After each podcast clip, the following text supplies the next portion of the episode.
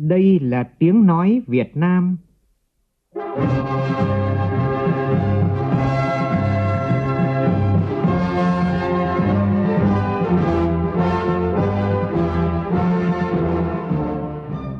là tiếng nói Việt Nam, phát thanh từ Hà Nội, thủ đô nước Cộng hòa xã hội chủ nghĩa Việt Nam.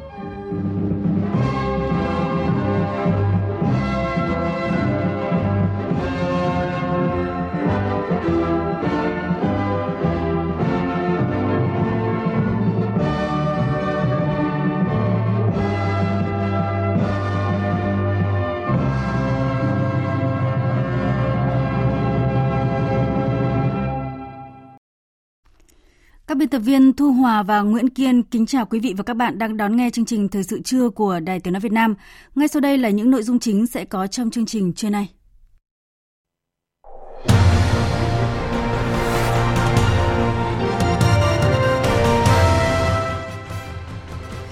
Hội nghị hẹp Bộ trưởng Ngoại giao ASEAN vừa kết thúc tại Khánh Hòa, mở màn thành công chuỗi hội nghị cấp cao năm chủ tịch ASEAN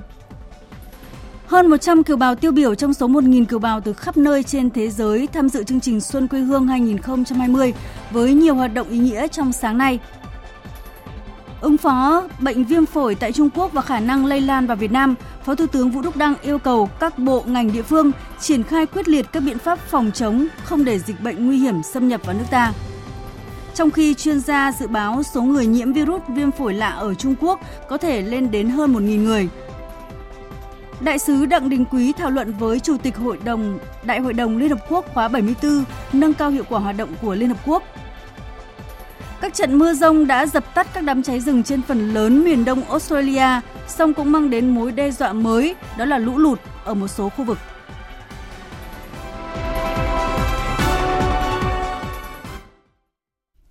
Bây giờ là nội dung chi tiết. Nhân dịp kỳ ờ, nhân dịp Tết Nguyên đán canh tí 2020, sáng nay, Thượng tướng Phan Văn Giang, Ủy viên Trung ương Đảng, Ủy viên Thường vụ Quân ủy Trung ương, Tổng tham mưu trưởng, Thứ trưởng Bộ Quốc phòng đã tới thăm chúc Tết nguyên Tổng Bí thư Lê Khả Phiêu, dân hương tưởng niệm Đại tướng Võ Nguyên Giáp, các đồng chí nguyên lãnh đạo Bộ Quốc phòng, cũng trong sáng nay, đoàn tới dân hương tưởng nhớ Đại tướng Văn Tiến Dũng, nguyên Bộ trưởng Bộ Quốc phòng, Đại tướng Đoàn Khuê, nguyên Bộ trưởng Bộ Quốc phòng, Đại tướng Hoàng Văn Thái, nguyên Tổng tham mưu trưởng, nguyên Thứ trưởng Bộ Quốc phòng, Đại tướng Chu Huy Mân, nguyên Phó Chủ tịch Hội đồng Nhà nước, nguyên Chủ nhiệm Tổng cục Chính trị, Đại tướng Lê Trọng Tấn, nguyên Tổng tham mưu trưởng, nguyên Thứ trưởng Bộ Quốc phòng, Thượng tướng Nguyễn Khắc Nghiên, nguyên Tổng tham mưu trưởng, nguyên Thứ trưởng Bộ Quốc phòng. Và cũng sáng nay, hơn 100 kiều bào tiêu biểu trong số 1.000 kiều bào từ khắp nơi trên thế giới trở về tham dự xuân chương trình Xuân quê hương 2020 đã vào đã vào lăng viếng Chủ tịch Hồ Chí Minh và đặt vòng hoa tưởng niệm các anh hùng liệt sĩ. Đoàn đã rời Hà Nội đi Bắc Ninh để thăm đền đô, di tích lịch sử linh thiêng thờ tám đời vua nhà Lý và gặp gỡ các lãnh đạo địa phương. Phóng viên Đài Tiếng nói Việt Nam phản ánh. Trong không khí trang nghiêm và thành kính, hơn 100 kiều bào tiêu biểu từ nhiều quốc gia trên khắp thế giới đã vào lăng viếng Chủ tịch Hồ Chí Minh, đặt vòng hoa tưởng niệm các anh hùng liệt sĩ ở tượng đài Bắc Sơn. Đoàn cũng rời Hà Nội để tới thăm di tích Đền Đô, một di tích lịch sử quốc gia tại tỉnh Bắc Ninh. Đây là lần đầu tiên chương trình Xuân quê hương có hoạt động thăm các di tích lịch sử của đất nước tại địa phương. Chúc văn tưởng niệm Kiều bào mỗi người đều mang những cảm xúc khác nhau, nhưng có điểm chung là bồi hồi xúc động khi thấy không khí mùa xuân đang tràn ngập khắp mọi nơi, đất nước đang ngày càng thay ra đổi thịt, cuộc sống của người dân đã được cải thiện. Đặc biệt, nhiều người trong số họ lần đầu tiên được trở về tham dự vào không khí của mùa xuân quê hương. Bạn Nguyễn Hoài Tiến, một Việt Kiều còn rất trẻ trở về từ Hoa Kỳ cho biết, bạn đã tham dự Xuân quê hương lần thứ ba, nhưng lần đầu tiên được tới đền Đô. Đây là cơ hội để bạn có thể tìm hiểu về văn hóa, cội nguồn của dân tộc. Mỗi năm thì cũng uh, gần gũi hơn với quê hương thì, thì cũng uh, hiểu biết hơn về về văn hóa và cái uh, phong tục tập quán của của người Việt Nam mình trong dịp Tết. Cũng lần đầu tiên đến đền Đô. Thực ra mình không biết nhiều về Bắc Ninh thì cũng làm cho mình cảm giác là mình cũng nên tìm hiểu hơn về, về các tỉnh như Bắc Ninh thì mình cũng Sư cô thích nữ giới tính Phan Thị Thức, Hội Phật giáo tại Hàn Quốc cũng chia sẻ. Chúng tôi cảm thấy rất là vui mừng, thấy quê hương của mình mỗi ngày được giàu đẹp lên, được thịnh vượng, mọi người được ấm no hạnh phúc à, chúng tôi là kiều bào xa xứ ở Hàn Quốc à, chúng tôi thấy quê hương của mình rất là phấn khởi về đây gặp các anh chị em kiều bào năm nay rất là đông đất nước Việt Nam của chúng ta đã ngàn năm văn hiến, hôm nay được thái bình. Chị Hồ Thị Ánh Nguyệt, kiều bào tại Đài Loan cũng có những cảm xúc xúc động khi được lần đầu trở về tham dự Xuân quê hương. Lần đầu tiên mà về dự như vậy mà cả nhân việc xuân xuân quê hương tổ chức như vậy mà nhân dịp Tết nên mình cảm thấy là rất có ý nghĩa. Mà mình thì là mình ở Đài Loan nên mình đọc được những cái tên mà ngày xưa những vị vua chúa của đất nước Việt Nam của mình nên mình cảm thấy rất là hay. Vâng, à, đọc được cái lịch sử của Việt Nam mình. Sau lễ dân hương, các kiều bào được tham gia vào lễ thả cá phóng sinh tại đền đô với mong muốn những điều tốt đẹp cho cuộc sống và thế giới tự nhiên. Đoàn kiều bào tiêu biểu cũng đã có dịp gặp gỡ lãnh đạo tỉnh Bắc Ninh, cùng chia sẻ những tâm tư tình cảm của mình đối với vùng đất văn hiến này và tìm hiểu các cơ hội đầu tư tại địa phương. Lãnh đạo tỉnh Bắc Ninh đã giới thiệu về tiềm năng phát triển của tỉnh và mong muốn những doanh nghiệp của người Việt ở nước ngoài trở về đầu tư tại địa phương, góp phần phát triển kinh tế địa phương và đất nước. Hoạt động gặp mặt kiều bào về quê ăn Tết cũng đã diễn ra tại các địa phương trong cả nước những ngày qua. Theo tin của phóng viên Đài Tiếng nói Việt Nam tại Tây Nguyên, Ban Thường trực Ủy ban Mặt trận Tổ quốc Việt Nam tỉnh Đắk Lắk vừa tổ chức gặp mặt 150 Việt kiều về quê hương đón Tết Nguyên đán Canh Tý 2020. Phóng viên Nam Trang thông tin. Tỉnh Đắk Lắk có hơn 5.000 kiều bào đang sinh sống làm ăn ở 29 quốc gia khác nhau. Với tinh thần hướng về quê hương, chỉ tính riêng trong năm 2019, số kiều hối do bà con kiều bào gửi về Đắk Lắk trên 30 triệu đô la. Bên cạnh đó là những đóng góp thực hiện an sinh xã hội hơn 270 triệu đồng. Ông Hồ Lăng Lê David, Việt Kiều Pháp chia sẻ. Theo cái phong tục Việt Nam mình là uống nước nhớ nguồn, thì đương nhiên là ờ, mỗi lần mà dịp Tết tới thì mình tranh thủ thì giờ thì cố gắng về Việt Nam để hưởng Tết cùng với bà con đồng bào cho nó vui. Mỗi lần về Việt Nam mình cảm thấy rất là hạnh phúc, cảm thấy đất nước mình mỗi ngày một tiến triển là mình cảm thấy là vui sướng rồi. Thấy bà con rồi nhân dân rồi càng ngày càng tiến triển tốt đẹp. Rồi mình có một số vận động bà con, anh em, bạn bè ở nước ngoài thì cũng nên trở về Việt Nam để kinh doanh mà cho đất nước mình càng ngày càng tiến triển tốt đẹp. Phát biểu tại buổi gặp mặt, ông Lê Xuân Sương, Phó Chủ tịch Thường trực Ủy ban Mặt trận Tổ quốc Việt Nam tỉnh Đắk Lắk bày tỏ mong muốn bà con tiếp tục phát huy tinh thần đoàn kết, ra sức lao động sản xuất, quảng bá, giới thiệu hình ảnh đất nước để góp phần thu hút đầu tư nước ngoài vào Việt Nam nói chung, tỉnh Đắk Lắk nói riêng. Qua cái buổi lễ ngày hôm nay thì chúng tôi cũng gửi đến bà con kiều bào là tiếp tục và thực hiện cái chính sách về an sinh xã hội đối với tỉnh, đồng thời là cái à, đầu tư là góp phần là phát triển kinh tế gia đình, rồi dòng họ, rồi là phát triển kinh tế của tỉnh phát triển hơn những năm tiếp theo và mặt trận tổ quốc Việt Nam cũng tiếp tục là chiếc cầu nối giữa là kiều bào. Vì là chúng ta biết rằng kiều bào là một bộ phận đối với là dân tộc Việt Nam và mong muốn rằng họ sẽ tự hào mình là người Việt Nam và luôn luôn hướng về cội nguồn của tổ quốc. Những ngày này, kiều bào ta ở nước ngoài cũng tổ chức nhiều hoạt động đón Tết của truyền dân tộc. Tối qua tại Praha, Hội Người Việt Nam tại Séc kết hợp với Trung tâm Thương mại Sapa tổ chức chương trình đón Tết của truyền dân tộc Xuân Canh Tý 2020 cho cộng đồng người Việt. Phản ánh của phóng viên Đài Tiếng nói Việt Nam thường trú tại Séc. Tới chung vui, bà con còn có Đại sứ Việt Nam tại Cộng hòa Séc Hồ Minh Tuấn, lãnh đạo Liên hiệp Hội Người Việt tại châu Âu, Hội Người Việt Nam tại Cộng hòa Séc và khoảng 700 kiều bào. Đặc biệt, chương trình đón xuân mới năm nay có sự tham gia biểu diễn của các nghệ sĩ đến từ Việt Nam của đoàn ca mối nhạc Thăng Long và nhà hát chào Hà Nội sẽ lưu diễn tại các nước châu Âu. Ông Hoàng Đình Thắng, Chủ tịch Liên hiệp Hội Người Việt tại châu Âu, đồng thời là Chủ tịch danh dự Hội Người Việt Nam tại Séc cho biết, thông qua tổ chức chương trình đón Tết cổ truyền dân tộc, bà con sống xa Tổ quốc nhớ đến nét văn hóa tốt đẹp của dân tộc. Thông qua cái chương trình ờ, văn nghệ mừng xuân này thì chúng tôi cũng muốn ờ, ờ, tập hợp Ờ, bà con cộng đồng để nhớ lại về cái những cái ngày ờ, ờ, Tết quê hương và cũng thông qua chương trình này để động viên bà con cộng đồng ở nơi đất khách quê người luôn vượt qua khó khăn thích nghi với tình hình hiện tại để tiếp tục xây dựng cộng đồng phát triển ổn định. Dịp Tết đến xuân về là khoảng thời gian để mọi người gia đình đoàn tụ sum vầy, Tuy vậy, đối với bà con sinh sống và làm việc xa Tổ quốc, do công việc cũng như khoảng cách địa lý, thì không phải ai cũng có điều kiện để về quê đón Tết cùng người thân.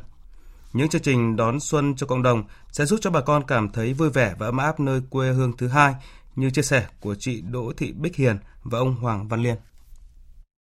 Cảm giác của một người con à, xa xứ hôm nay đến đây à, dự à, Tết ngày Tết cổ truyền của hội tri hội người Việt Nam tổ chức thì tôi cảm thấy rất là vui và cảm giác cái không khí rất là ấm cúng. Có tất cả các ờ, quý vị rất là đông, mọi người rất là đông đến đây. Ờ, có đầy đủ bánh trưng cũng đầy đủ bánh trưng rồi là giò rồi là uh, xôi rồi tất cả các món ăn của người Việt Nam. ờ,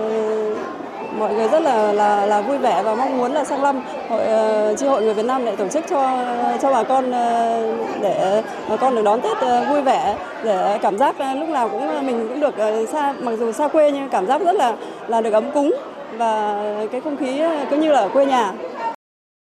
Hôm nay nhân cái ngày Tết ờ, cổ truyền Việt Nam đã đến, Tết canh tí đã đến thì chúng tôi rất là vinh hạnh ờ, được dự cái Tết của cộng đồng để mà khỏi nhớ cái cảnh quê hương ở nhà xa xứ. Và đây cũng không khác với nhà đầy đủ tất cả các cái tiện nghi bánh trái.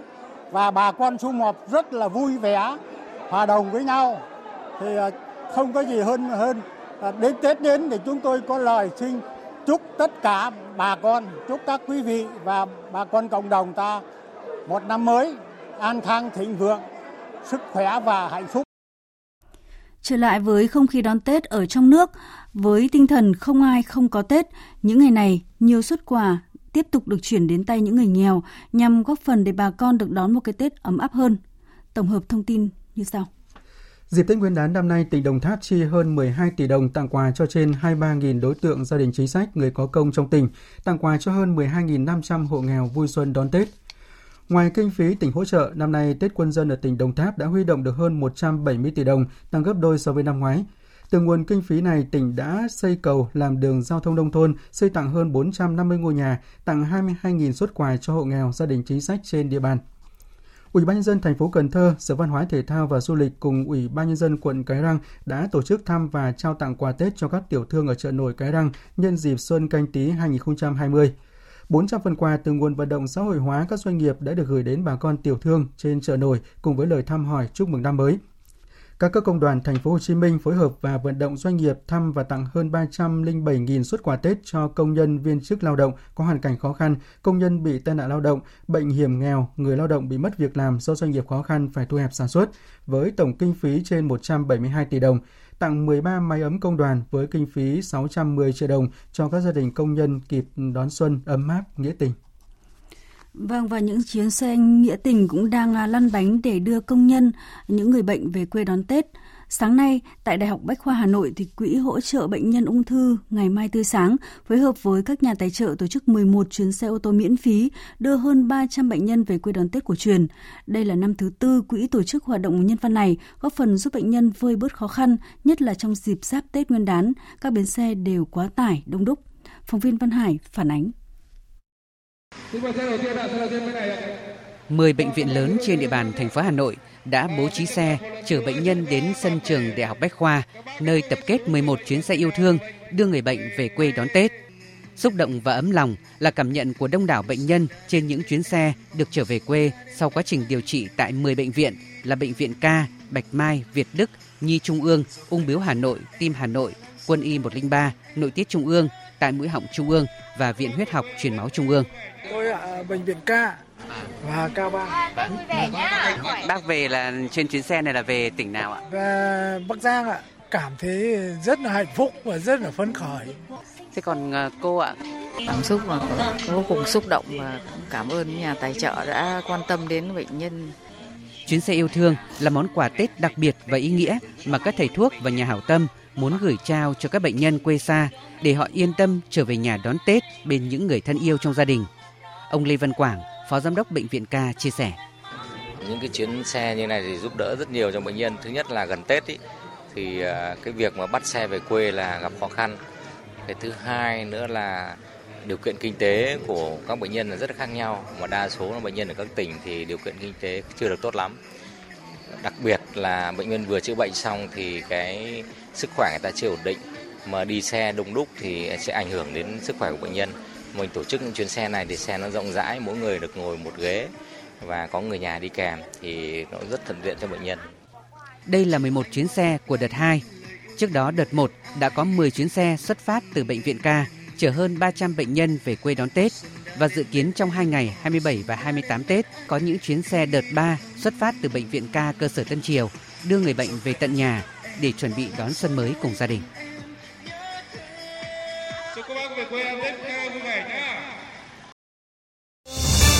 Thời sự VOV nhanh, tin cậy, hấp dẫn. Chương trình thời sự trưa nay sẽ tiếp tục với một thông tin đang thu hút sự quan tâm đặc biệt của dư luận liên quan tới dịch viêm phổi lạ. Phó Thủ tướng Vũ Đức Đam vừa có ý kiến chỉ đạo chỉ đạo về dịch bệnh viêm phổi tại Trung Quốc và khả năng lây lan vào Việt Nam. Phó Thủ tướng yêu cầu các bộ ngành địa phương triển khai quyết liệt các biện pháp phòng chống dịch bệnh, chỉ đạo giám sát chặt chẽ tình hình dịch bệnh, tăng cường công tác kiểm dịch y tế tại các cửa khẩu, cảng hàng không, cảng biển để à, dịch bệnh nguy hiểm không để dịch bệnh nguy hiểm xâm nhập vào nước ta. Phó Thủ tướng yêu cầu Bộ Y tế khẩn trương ban hành kế hoạch ứng phó với dịch bệnh theo quy định và theo khuyến cáo của Tổ chức Y tế Thế giới, tăng cường chỉ đạo công tác kiểm tra, giám sát và phòng chống dịch bệnh, đảm bảo đủ phương tiện, vật tư, trang thiết bị và hướng dẫn chuyên môn, kỹ thuật cho các địa phương. Phó Thủ tướng cũng yêu cầu Bộ Thông tin và Truyền thông phối hợp với Bộ Y tế tuyên truyền, cung cấp đầy đủ thông tin kịp thời chính xác về tình hình dịch, các biện pháp phòng chống để người dân chủ động tích cực phòng chống dịch bệnh.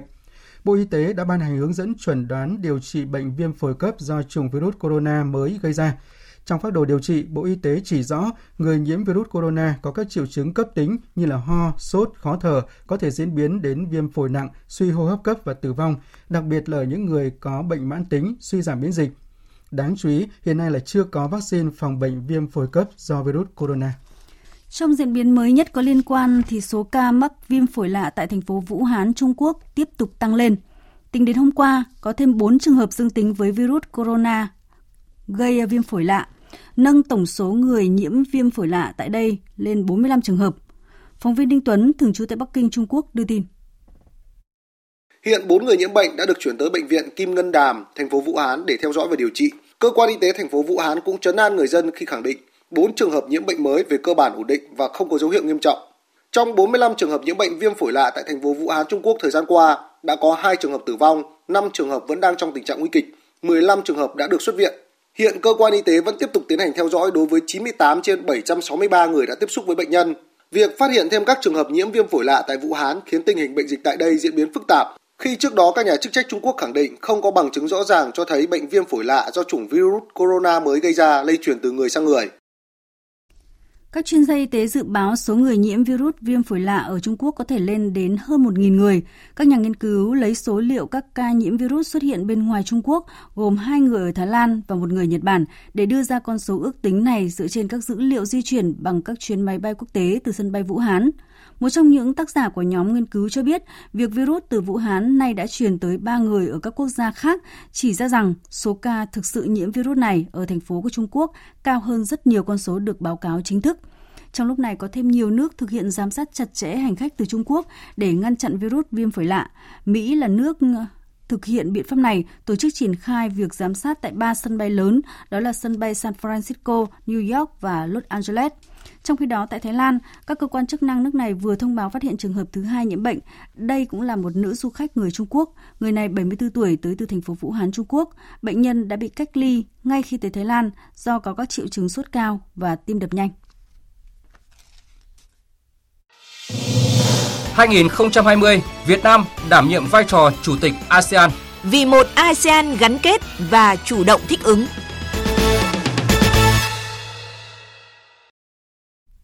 Thưa quý vị và các bạn, từ ngày 15 đến ngày 17 tháng 1 vừa qua, Hội nghị hẹp Bộ trưởng Ngoại giao ASEAN đã diễn ra tại Nha Trang, Khánh Hòa. Những kết quả tích cực đạt được đã thể hiện sự thống nhất và đoàn kết của các nước ASEAN vì những mục tiêu chung cũng như mở màn thành công cho chuỗi các sự kiện cấp cao trong suốt cả năm Chủ tịch ASEAN 2020 của Việt Nam. Bài viết của phóng viên Phương Hoa. Tại hội nghị hẹp Bộ trưởng Ngoại giao ASEAN do Phó Thủ tướng Bộ trưởng Ngoại giao Phạm Bình Minh chủ trì, Bộ trưởng Ngoại giao các nước ASEAN cũng nhất trí đẩy mạnh hợp tác bảo vệ môi trường, hòa bình, an ninh và bình đẳng giới. Các nước cũng nhất trí với đề xuất của Việt Nam về kế hoạch hoạt động của ASEAN trong năm.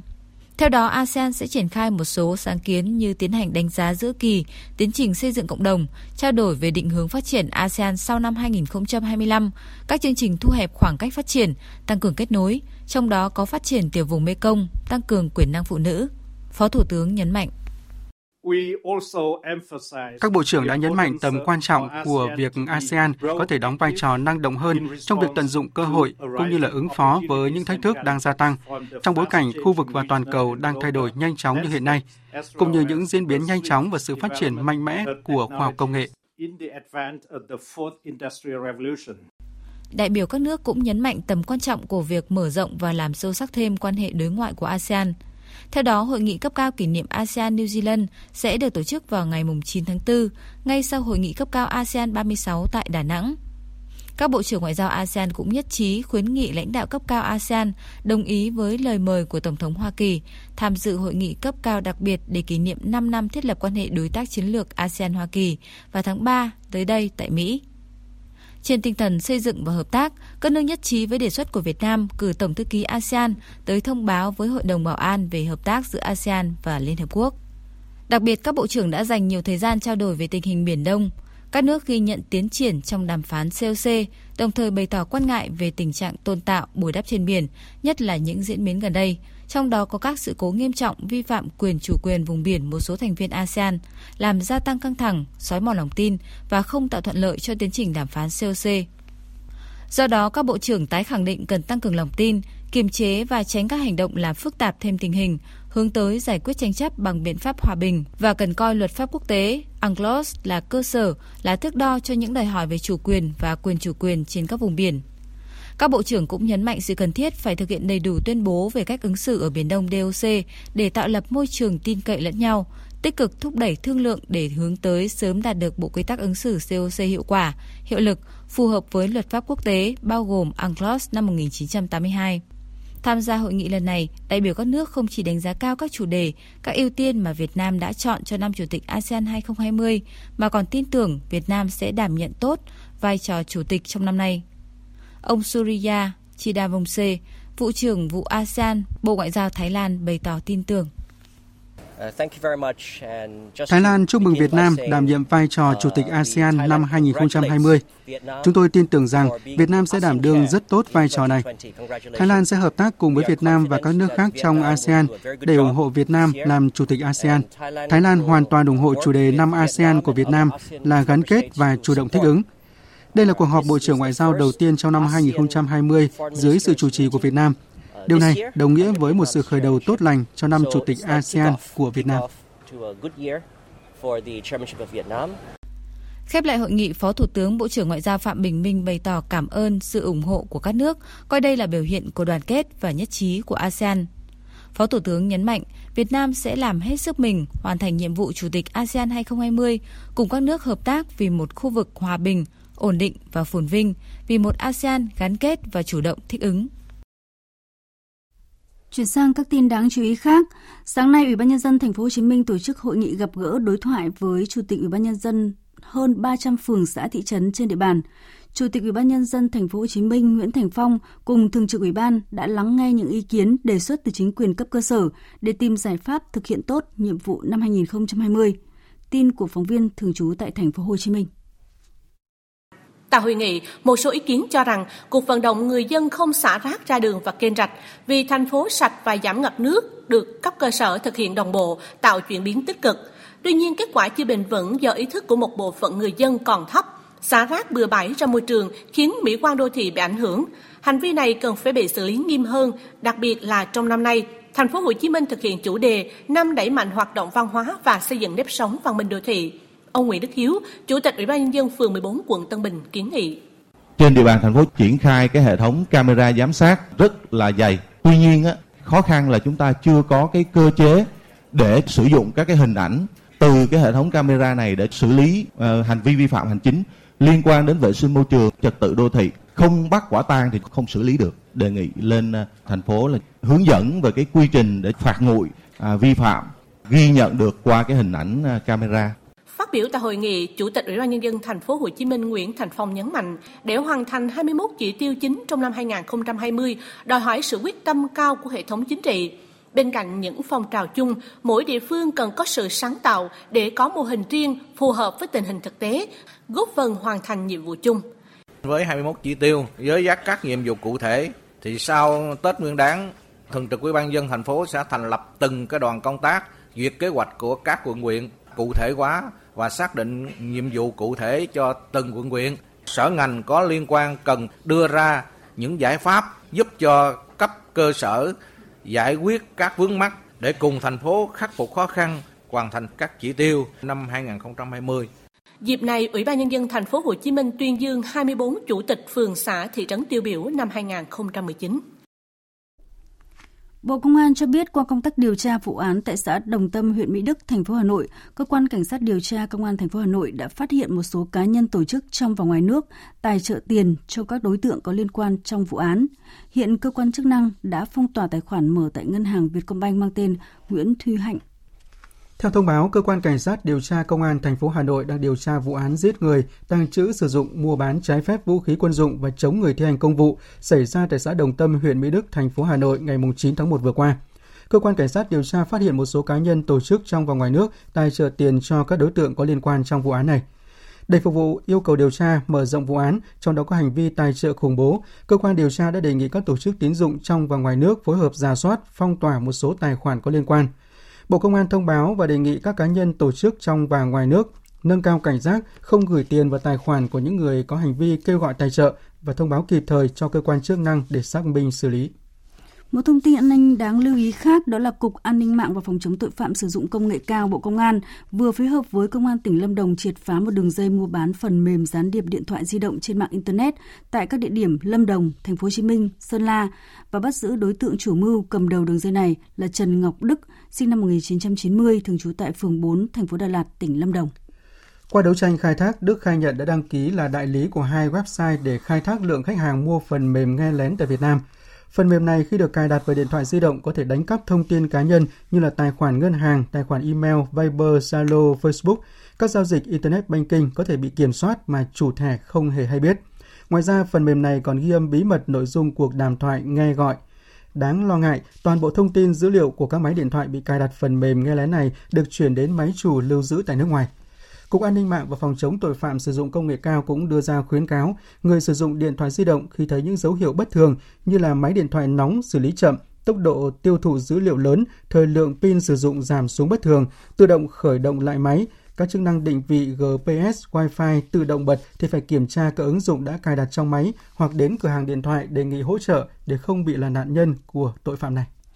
Thông tin từ tỉnh ủy Hà Tĩnh cho biết đã ra văn bản chỉ đạo kiểm tra làm rõ thông tin vụ xe ô tô biển xanh số 38A 0729 chở bí thư huyện ủy Nghi Xuân không chấp hành hiệu lệnh của cảnh sát giao thông làm nhiệm vụ kiểm tra nồng độ cồn người điều khiển phương tiện giao thông trên tuyến quốc lộ 8B đoạn qua xã Xuân Giang, huyện Nghi Xuân vào ngày 14 tháng 1 vừa qua. Theo đó, Thường trực tỉnh ủy Hà Tĩnh yêu cầu Thường trực huyện ủy Nghi Xuân báo cáo nội dung trong ngày hôm nay. Thưa quý vị và các bạn, Nghị định 100 của Chính phủ quy định xử phạt vi phạm hành chính trong lĩnh vực giao thông đường bộ và đường sắt và luật phòng chống tác hại của rượu bia đã được lực lượng cảnh sát giao thông, thanh tra giao thông cả nước thực hiện ngay khi có hiệu lực từ ngày 1 tháng 1 năm 2020.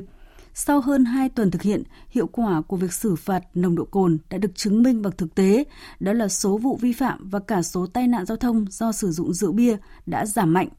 Tuy nhiên, nhiều người dân mong chờ là việc xử phạt sẽ không đầu voi đuôi chuột. Ghi nhận của nhóm phóng viên Văn Hiếu và Minh Long. Ngay khi nghị định có hiệu lực, lực lượng cảnh sát giao thông công an tỉnh Hải Dương đã đồng loạt kiểm tra xử lý những trường hợp vi phạm nồng độ cồn. Ý thức của người dân tại địa phương khi tham gia giao thông đã được nâng cao, nhiều người nghiêm túc sau khi được cảnh sát giao thông đề nghị dừng xe để kiểm tra nồng độ cồn. Anh Nguyễn Văn Hùng tại Thanh Miện cho rằng theo tôi thế nào đúng, tại vì là ờ, ở Việt Nam ta là cứ ờ, mọi lần là cái chế tài xử phạt là quá thấp cho nên là mọi người coi thường và và không chấp hành thế bây giờ mức phạt cao lên mà cả cướp bằng lái xe nữa theo tôi là để cho kể cả lái xe lẫn người dân và những người uh, đi xe máy ô tô là phải chấp hành Tuy nhiên, Phòng Cảnh sát Giao thông Công an tỉnh Hải Dương cũng cho biết, thời gian đầu triển khai thực hiện sẽ không tránh khỏi một số trường hợp chống đối. Đã có một số tài xế ô tô, xe máy khi phát hiện phía trước có chốt kiểm tra đã vòng xe bỏ chạy với tốc độ cao, gây nguy hiểm cho người đi đường. Đặc biệt vẫn còn trường hợp một số tài xế xe ô tô bị cảnh sát giao thông yêu cầu dừng xe để kiểm tra đã bất hợp tác, đóng cửa ngồi lì trong xe. Khi ra khỏi xe thì không chấp hành đề nghị thổi nồng độ cồn, mặc dù trong hơi thở nồng đặc mùi rượu. Thượng tá Hoàng Tiến Nam, trưởng phòng cảnh sát giao thông công an tỉnh Hải Dương cho biết. Tuy nhiên thì cũng còn một số uh, vẫn vi phạm nhưng chủ yếu ở trên địa bàn Hải Dương là phương tiện xe mô tô. Thế thì chúng tôi cũng đã xử lý được ờ, uh, 15 trường hợp thực hiện cái cái, cái nhiệm vụ chuyên môn ấy thì chúng tôi cũng thấy được rút ra là rất nhiều những cái cái kinh nghiệm trong cái quá trình thực hiện nhiệm vụ. Đấy, đó là khi mà các cái quy định về pháp luật nó chặt chẽ đi vào cuộc sống của người dân thì đa số là người dân rất là đồng tình. Đấy, ủng hộ lực lượng chức năng làm nhiệm vụ. Sau hơn 2 tuần thực hiện luật phòng chống tác hại của rượu bia và Nghị định 100 của Chính phủ, lực lượng cảnh sát giao thông toàn quốc đã kiểm tra xử lý gần 55.000 trường hợp vi phạm trật tự an toàn giao thông, phạt tiền hơn 49 tỷ đồng. Trong đó 6.279 trường hợp vi phạm nồng độ cồn bị phát hiện và xử lý, phạt tiền hơn 21 tỷ đồng. So với cùng kỳ năm ngoái đã giảm 31 vụ, giảm 38 người chết, giảm 57 người bị thương. Đến nay, Cục Cảnh sát Giao thông chưa nhận được khiếu nại về bất cứ trường hợp nào vi phạm. Thượng tá Nguyễn Quang Nhật, trưởng phòng hướng dẫn tuyên truyền điều tra giải quyết tai nạn giao thông, Cục Cảnh sát Giao thông cho biết. Đặc biệt là trong cái việc ờ, xử lý vi phạm À, về nồng độ cồn thì phải thực hiện đúng những cái quy trình theo chuyên đề à, về kiểm soát nồng độ cồn theo cái tiêu chuẩn quốc tế à, và toàn bộ cái quá trình kiểm soát nồng độ cồn thì đều được chúng tôi tổ chức ghi hình lấy đấy để làm tài liệu để tuyên truyền đồng thời đấy cũng là những cái bằng chứng để phòng ngừa cái việc là người vi phạm có những cái chống đối. Sự vào cuộc mạnh mẽ quyết liệt lần này của lực lượng cảnh sát giao thông nhận được sự đồng thuận rất lớn trong xã hội dù vẫn còn một số ý kiến, nhưng cơ bản dư luận đều nhất trí với việc cần triển khai xử phạt, thậm chí mong muốn phải xử phạt nặng hơn, kiên quyết và dài hơi để những ma men không còn gây ra những nỗi đau, mất mát cho gia đình và xã hội. Những chuyển biến đã nhanh chóng xuất hiện, điều người dân mong chờ là việc xử phạt sẽ không đầu voi đuôi chuột, không chỉ là một chiến dịch trong thời điểm nghị định mới có hiệu lực. Tiếp nối chương trình thời sự trưa nay là những thông tin về thời tiết. Theo dự báo thì sáng nay ở phía Bắc có một bộ phận không khí lạnh đang tăng cường xuống phía Nam. Gần sáng ngày mai thì bộ phận không khí lạnh này sẽ ảnh hưởng đến các tỉnh phía Đông Bắc Bộ, sau đó ảnh hưởng đến một số nơi ở Bắc Trung Bộ. Do ảnh hưởng của không khí lạnh liên tiếp dồn xuống, thời tiết ở hai miền Nam Bắc đang có sự đối lập rõ rệt. Hôm nay ở khu vực Bắc Bộ và Bắc Trung Bộ chịu ảnh hưởng của đợt gió mùa Đông Bắc những ngày qua khiến cho trời mưa rét. Ở phía Đông Bắc Bộ trong đó có thủ đô Hà Nội, nền nhiệt cao nhất ngày hôm nay chỉ từ 17 đến 20 độ. Ở phía Tây Bắc Bộ thì một vài nơi như Lai Châu, Điện Biên và Sơn La ban ngày trời vẫn có nắng, đêm không mưa. Khu vực này ấm áp hơn, nhiệt độ trong khoảng 26 đến 29 độ, có nơi trên 30 độ. Bắc Trung Bộ từ Thanh Hóa vào đến Thừa Thiên Huế có mưa vài nơi. Nhiệt độ cao nhất ở phía Bắc khu vực này từ 21 đến 24 độ, còn phía Nam 25 đến 27 độ. Khu vực từ Đà Nẵng đến Bình Thuận và Tây Nguyên ban ngày trời có nắng, nhiệt độ cao nhất 28 đến 31 độ, có nơi trên 31 độ. Nam Bộ, ngày nắng đêm không mưa và đây là khu vực vẫn có nền nhiệt cao nhất cả nước từ 31 đến 34 độ, cảm giác khá oi nóng vào buổi trưa và đầu giờ chiều.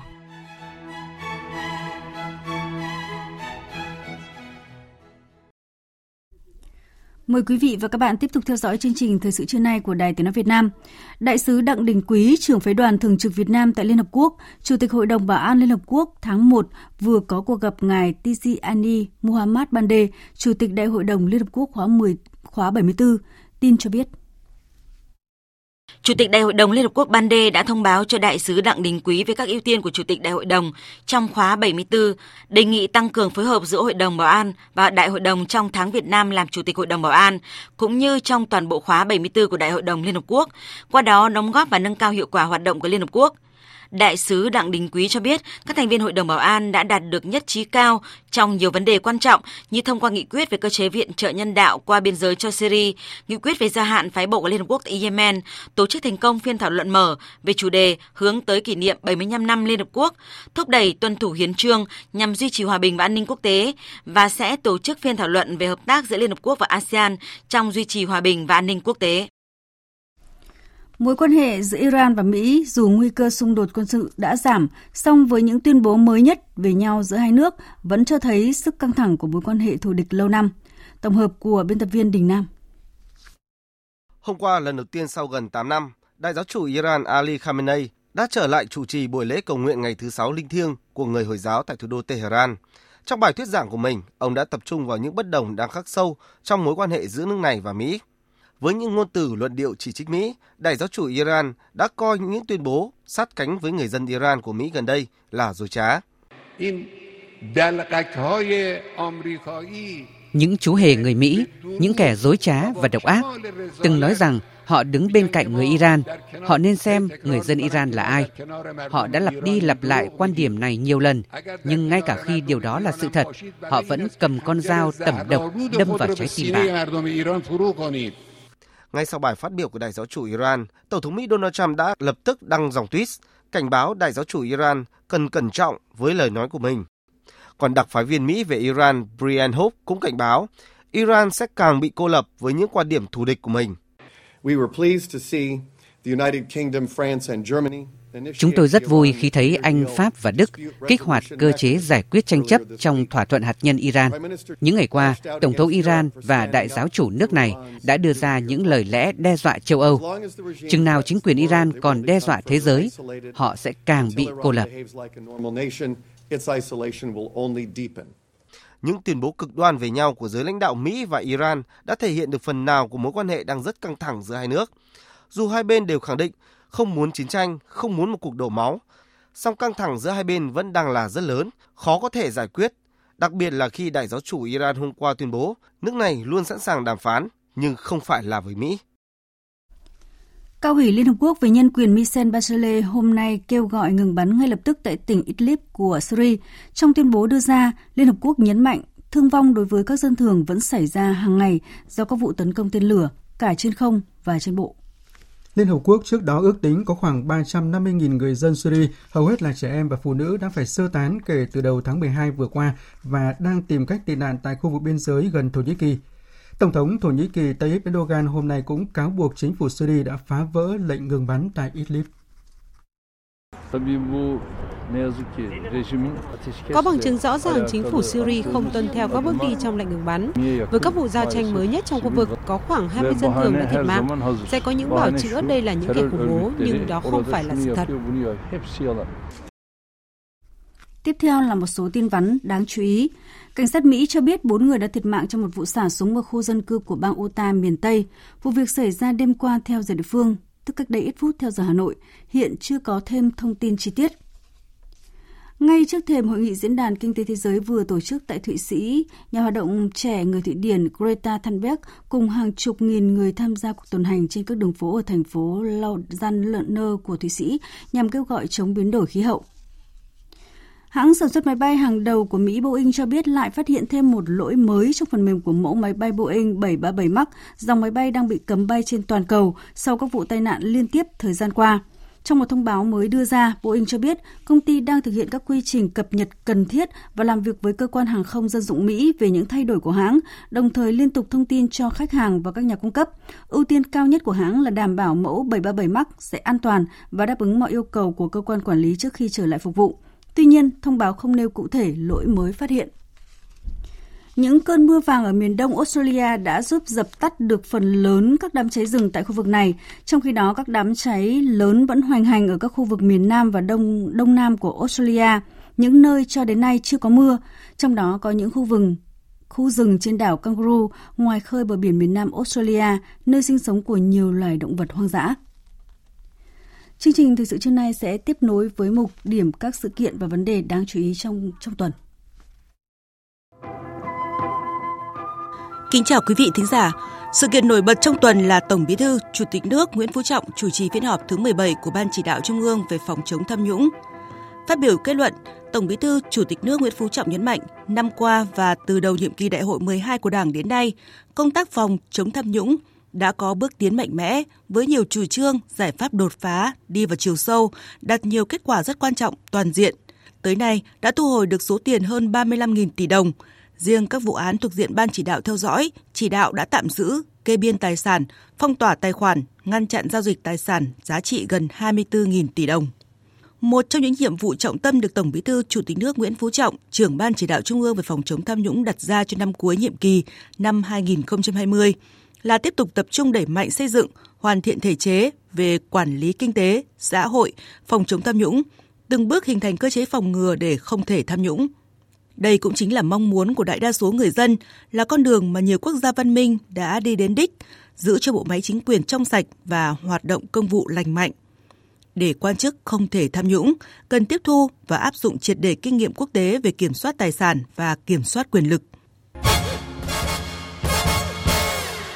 Thưa quý vị và các bạn, Tết Nguyên đán đang đến rất gần và đã trở thành thông lệ mỗi dịp Tết đến xuân về, lãnh đạo các cấp trung ương và địa phương trên cả nước cùng nhiều tổ chức xã hội, đoàn thể, những nhà hảo tâm thực hiện các hoạt động tri ân người có công, tặng quà người nghèo, người có hoàn cảnh khó khăn, các hoạt động thăm hỏi, tặng quà động viên các cán bộ chiến sĩ nơi biên giới hải đảo. Cùng với đó, trong những ngày cận Tết này, hàng chục nghìn công nhân xa nhà khắp mọi miền Tổ quốc cũng được tặng quà. Nhiều người được đưa về quê trên những chuyến xe có tấm vé nghĩa tình. Những hoạt động đó đã lan truyền một thông điệp mang ý nghĩa tốt đẹp rằng hãy sống có trách nhiệm với cộng đồng và trở thành nét đẹp văn hóa của dân tộc. Cũng về chủ đề ngày Tết, Tết cổ truyền càng đến gần, cũng là lúc những người con từ khắp mọi miền của Tổ quốc đang mưu sinh nơi đất khách quê người lại quay cuồng và khổ sở trên chặng đường trở về sum họp bên gia đình và người thân trước thềm năm mới. Hình ảnh tắc mọi ngả đường, cả trên không lẫn dưới mặt đất, dòng người ken cứng, nghẹt thở có ở khắp mọi nơi, đặc biệt là khu vực sân bay Tân Sơn Nhất, sân bay lớn nhất cả nước. Điều đáng nói là tình trạng quá tải tồn tại nhiều năm nay, không là tình huống đột xuất đến mức trở tay không kịp. Vậy nhưng ngành hàng không và ngành giao thông vận tải vẫn lúng túng, không sớm giải quyết ngăn chặn từ đầu, dẫn đến ùn tắc cứ đến hẹn lại lên, năm sau luôn nghiêm trọng hơn năm trước, gây bức xúc cho người dân. Nơm nớp lo lỗi hẹn với quê nhà khi giờ khắc giao thừa chạm ngõ, luôn thường trực. Trong tuần, Cà Mau ban bố tình huống khẩn cấp khi nước mặn bao trùm toàn tỉnh ngay vào đầu mùa khô cho thấy sự khốc liệt của hạn mặn năm nay tại khu vực đồng bằng sông Cửu Long. Tác động của biến đổi khí hậu giờ đây không còn là dự báo trong tương lai gần, mà đang ảnh hưởng trực tiếp hàng ngày, hàng giờ tới nước ta, đặc biệt là khu vực nhạy cảm như đồng bằng sông Cửu Long. Hiện mức nước ở thượng nguồn rất khô kiệt và thời gian ảnh hưởng tới đồng bằng sông Cửu Long thường là 20 ngày. Nếu đúng như vậy, thì từ ngày 24 tháng 1 trở đi, ngay những ngày Tết, lại đúng thời điểm nước chiều dâng, xâm nhập mặn sẽ nguy hiểm hơn ở thời điểm này. Theo các chuyên gia, các địa phương cần thực hiện cả các giải pháp cấp bách và lâu dài để sống chung với hạn mặn. Nhiều người dân trong khu vực cũng đang buộc phải thay đổi và thích ứng khi tìm mọi cách trữ nước ngọt ngay trong mùa mưa bằng những bể âm, túi nước ngay trong khu vườn và đồng ruộng của mình. Về vĩ mô, ngoài xây dựng và hoàn thiện các công trình lớn ngăn mặn mang tính hệ thống, đồng bộ, việc chuyển đổi tái cơ cấu nông nghiệp từ lúa, cây ăn trái, thủy sản cũng đang được tiến hành để thích ứng với hạn mặn ngày càng khốc liệt hơn. Thưa quý vị và các bạn, thực thi nghiêm túc Nghị định 100 của Chính phủ, trong đó siết chặt kiểm soát lái xe sử dụng nồng độ cồn tiếp tục nhận được sự quan tâm đặc biệt của dư luận trong những ngày vừa qua. Những kết quả tích cực như số vụ án tai nạn giao thông, số người thiệt mạng do tai nạn giao thông liên quan tới sử dụng rượu bia giảm mạnh cho thấy sự đúng đắn của Nghị định 100. Dù mới 2 tuần đi vào thực thi, nhưng Nghị định đang giúp nhiều người dân thay đổi dần thói quen xấu là sử dụng rượu bia. Những hàng quán thưa khách hơn, những cuộc nhậu đã giảm đi nhiều. Điều này không chỉ có lợi chỉ về khía cạnh an toàn giao thông mà còn mang lại nhiều lợi ích lớn khác cho xã hội, nhất là đảm bảo sức khỏe cho mỗi người khi từ bỏ thói quen uống rượu bia. Cũng có ý kiến cho rằng Nghị định 100 đang khiến nguồn lợi từ ngành rượu bia mang lại cho nền kinh tế sụt giảm. Điều đó chỉ đúng một phần và là cái nhìn thiển cận, bởi không một nguồn lợi nào đánh đổi được gần vạn người chết do tai nạn giao thông không nguồn lợi nào từ bia rượu có thể bù đắp cho các chi phí mà nhà nước và người dân phải bỏ ra để giải quyết các hậu quả liên quan đến sức khỏe, thường gấp đôi so với chi phí trực tiếp và nhiều hệ lụy khác cho xã hội mà nhiều khi không thể đo đếm được bằng tiền.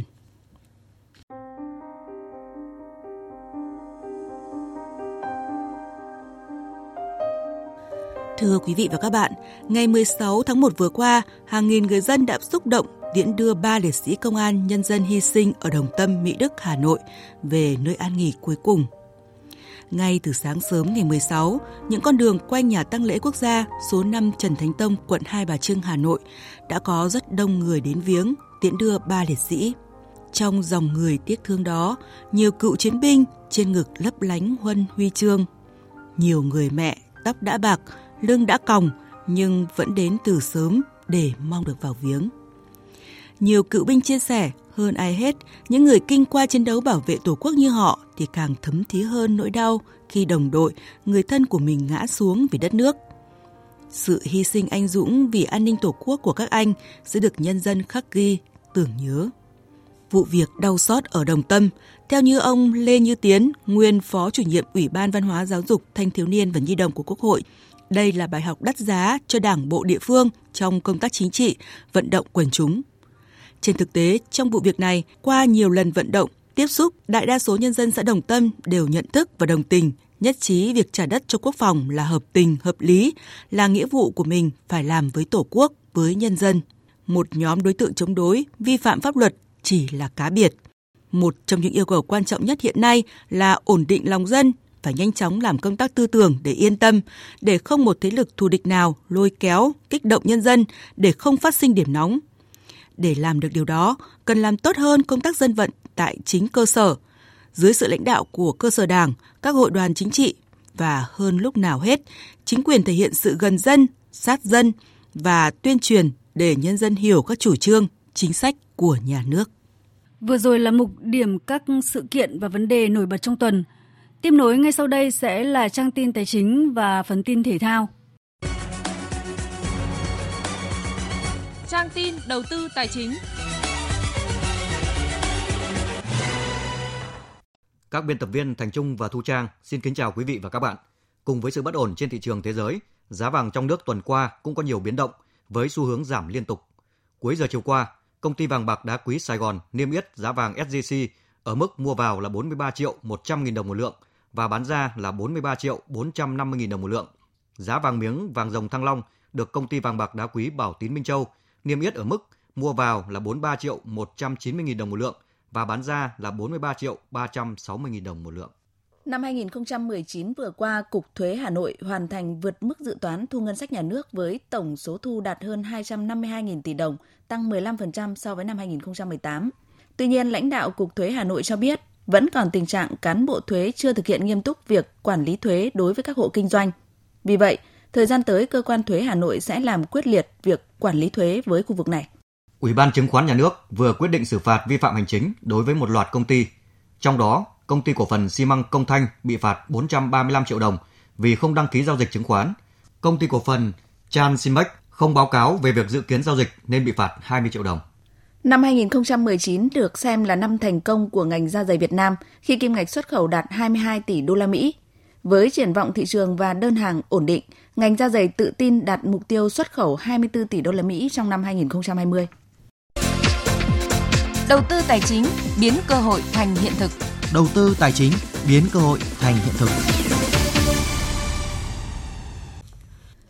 Thưa quý vị và các bạn, vụ đổ bể cam kết lợi nhuận tại dự án Coco Bay Đà Nẵng, dự án quy mô nhất trên thị trường bất động sản du lịch nghỉ dưỡng đã khiến cho niềm tin của nhà đầu tư bị giảm sút nghiêm trọng. Theo nhận định của các chuyên gia, trong năm nay, phân khúc bất động sản này sẽ gặp khó khăn do nhiều nguyên nhân.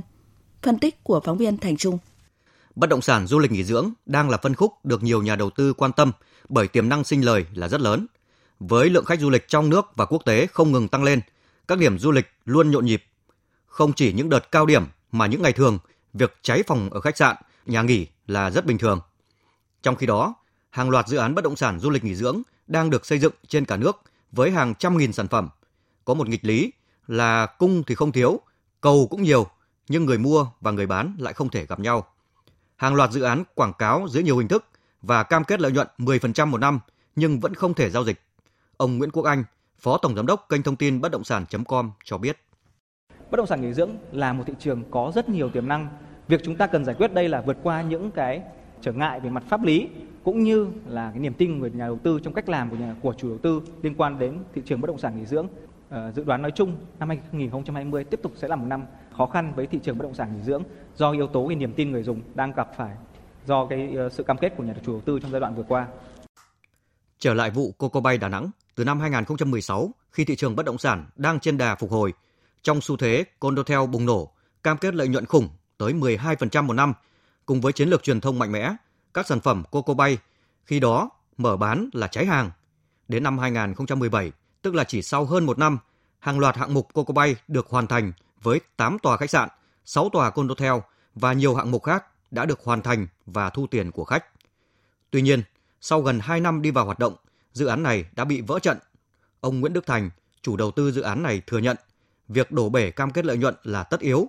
Vấn đề chỉ là sớm hay muộn mà thôi. Có hai nguyên nhân chính được chỉ ra. Một là vấn đề pháp lý của Condotel hiện nay không rõ ràng, trong khi đó khách hàng gây sức ép với chủ đầu tư về việc thực hiện cam kết sổ đỏ, sổ hồng. Thứ hai là việc vận hành khai thác từ tình hình thực tế của thị trường cho thấy kết quả 2 năm đều lỗ, còn sau đó có lãi chỉ 5 đến 6% một năm. Cả hai vấn đề này đang xảy ra tại nhiều dự án bất động sản du lịch nghỉ dưỡng mà đến nay vẫn chưa được giải quyết. Chuyên gia kinh tế, tiến sĩ Nguyễn Chí Hiếu cho rằng. Thì khi mà họ đầu tư như thế trên luật pháp chưa có một cái định nghĩa rõ ràng là cái bất động sản nghỉ dưỡng nó thuộc về dạng nhà ở hay là một bất động sản kinh doanh. Thì đối với người đầu tư đối với người dân nó là một cái sự mà đưa họ đến một cái sự bất ổn về cái quyết định đầu tư của họ.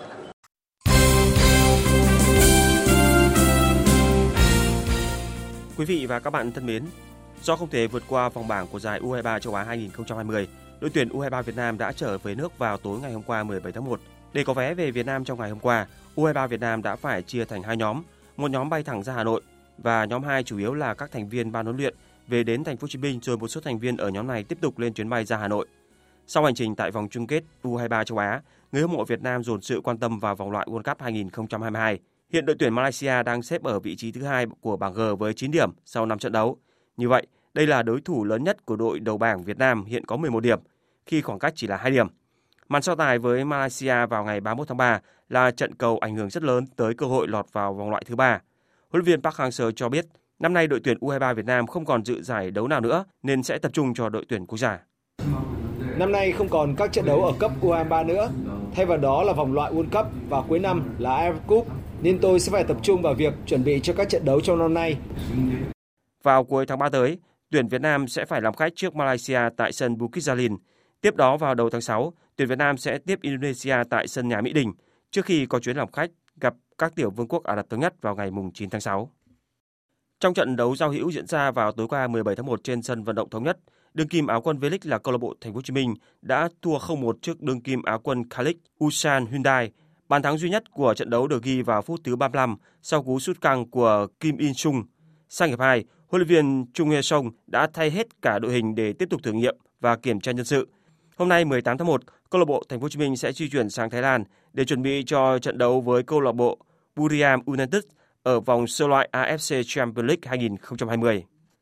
Thưa quý vị và các bạn, trong mùa giải 2020, câu lạc bộ Than Quảng Ninh sẽ tham gia tranh tài cùng một lúc ba đấu trường. Nhận thức được tầm quan trọng của vấn đề này, ban huấn luyện của câu lạc bộ đã lập tức tăng cường lực lượng ngay sau khi mùa giải 2019 kết thúc. Để có sự chuẩn bị tốt nhất cho mùa giải 2020, ngoài việc gia hạn hợp đồng với trung vệ Lacho, đội bóng đất mỏ vừa mang về bộ đôi Fangan và Jamie, trước đây từng khoác áo câu lạc bộ Hải Phòng và đang được kỳ vọng tăng cường sức mạnh trên hàng công. Huấn luyện viên trưởng câu lạc bộ Than Quảng Ninh Phan Thành Hùng cho biết. Các bạn đấy thì đi đấu ở Việt Nam nhiều mùa giải rồi, rất là dễ thích nghi với cái môi trường bóng đá Việt Nam. Thì đây là một cái điểm mà trước đây ừ, mùa giải trước thì cũng như là chúng tôi đã rất là khó khăn với các ngoại binh. Thì năm nay có các cầu thủ này về tôi yên tâm hơn. Họ cũng đã thích nghi với bóng đá Việt Nam và tôi, tôi tin họ sẽ thích ứng với lối chơi của đội bóng. Ngoài ra, Than Quảng Ninh cũng đang thử việc một trung vệ người Hàn Quốc cho xuất ngoại binh thứ tư góc châu Á nhằm chuẩn bị cho đấu trường AFC Cup. Về nội binh, huấn luyện viên Phan Thanh Hùng cũng đã bổ sung thủ môn Vũ Hải đến từ Hải Phòng để chia lừa cho người gác đền là Tuấn Linh. Bên cạnh đó, tiền vệ cánh Hữu Khôi mùa trước đá cho Khánh Hòa cũng đã về đầu quân cho Than Quảng Ninh từ cuối mùa giải 2019. Ngoài ra, đội bóng đất mỏ cũng đôn lên nhiều gương mặt trẻ ở đội 1 để tạo cơ hội cho họ được thi đấu có sát. Cũng như năm ngoái, ban huấn luyện câu lạc bộ đặt mục tiêu giành vị trí top 3 tại V-League 2020. Huấn luyện viên Phan Thanh Hùng nói: Năm ngoái chúng tôi đã đạt cái giải ba của V-League. Năm nay tôi cũng nghĩ là các cầu thủ những điều đấy tất nhiên chúng tôi sẽ cố gắng ở, nằm ở trong top 3 của các cái, của mùa giải năm nay cũng như là AFC là lần thứ hai chúng tôi tham dự AFC Cup thì đó cũng rút kinh nghiệm mà cái lần đầu tiên và trong năm nay chúng tôi cũng cũng đầu tư cho giải đấu này với cái khả năng có thể của mình, tốt nhất của mình có thể, cũng như cúp quốc gia. Câu lạc bộ Than Quảng Ninh sẽ bắt đầu mùa giải mới với việc làm khách trên sân của câu lạc bộ Bali United tại AFC Cup vào ngày 11 tháng 2 và sẽ bắt đầu hành trình chinh phục V-League 2020 gặp câu lạc bộ Hoàng Anh Gia Lai vào ngày 21 tháng 2 tới.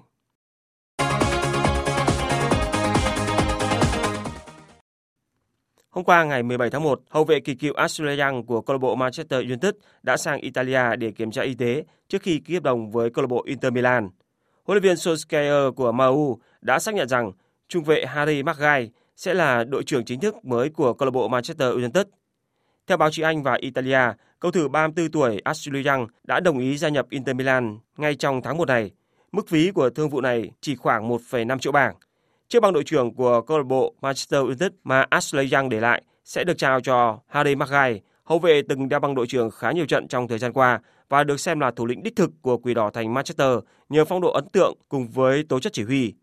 Trận đấu đầu tiên mà Maguire ra sân trong vai trò đội trưởng chính thức của Manchester United sẽ là màn đại chiến đầy khó khăn trên sân Anfield của câu lạc bộ Liverpool. Manchester United đang hy vọng sẽ cắt đứt mạch bất bại của thầy trò huấn luyện viên Jurgen Klopp, đồng thời tiếp tục cuộc đua vào top 4 Premier League ở mùa bóng này. Dự báo thời tiết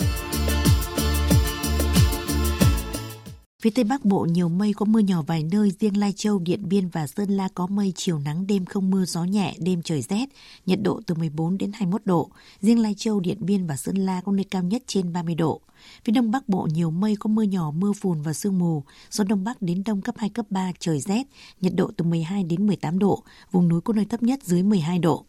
Các tỉnh từ Thanh Hóa đến Thừa Thiên Huế, phía Bắc nhiều mây có mưa, mưa nhỏ rải rác, phía Nam có mây, chiều nắng, đêm có mưa vài nơi, gió Bắc đến Tây Bắc cấp 2, cấp 3, phía Bắc đêm trời rét, nhiệt độ từ 18 đến 27 độ. Các tỉnh ven biển từ Đà Nẵng đến Bình Thuận có mây chiều nắng, đêm có mưa rào vài nơi gió đông bắc cấp 2 cấp 3, nhiệt độ từ 20 đến 30 độ, có nơi trên 31 độ. Tây Nguyên chiều nắng đêm không mưa gió nhẹ, nhiệt độ từ 15 đến 30 độ. Khu vực Nam Bộ chiều nắng đêm không mưa gió nhẹ, nhiệt độ từ 21 đến 34 độ. Khu vực Hà Nội nhiều mây có mưa nhỏ mưa phùn và sương mù, gió đông bắc đến đông cấp 2 cấp 3 trời rét, nhiệt độ từ 14 đến 17 độ. Tin dự báo thời tiết biển, Bắc Vịnh Bắc Bộ, khu vực Bắc Biển Đông, khu vực Nam Biển Đông và khu vực quần đảo Trường Sa thuộc tỉnh Khánh Hòa không mưa, tầm nhìn xa trên 10 km, gió Đông Bắc cấp 4, cấp 5. Từ sáng sớm mai gió mạnh dần lên cấp 6, giật cấp 7 biển động.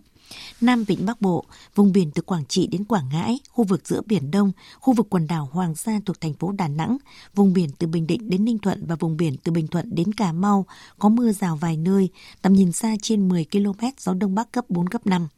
Vùng biển từ Cà Mau đến Kiên Giang không mưa, tầm nhìn xa trên 10 km, gió đông cấp 3, cấp 4. Vịnh Thái Lan không mưa, tầm nhìn xa trên 10 km, gió nhẹ. Những thông tin thời tiết vừa rồi đã kết thúc chương trình Thời sự trưa nay của Đài Tiếng nói Việt Nam. Chương trình này do các biên tập viên Thu Hòa, Thanh Trường, Nguyễn Kiên biên soạn và thực hiện với sự tham gia của kỹ thuật viên Đoàn Thanh. Chịu trách nhiệm nội dung Nguyễn Thị Tuyết Mai. Cảm ơn quý vị và các bạn đã quan tâm theo dõi. Xin kính chào tạm biệt và hẹn gặp lại.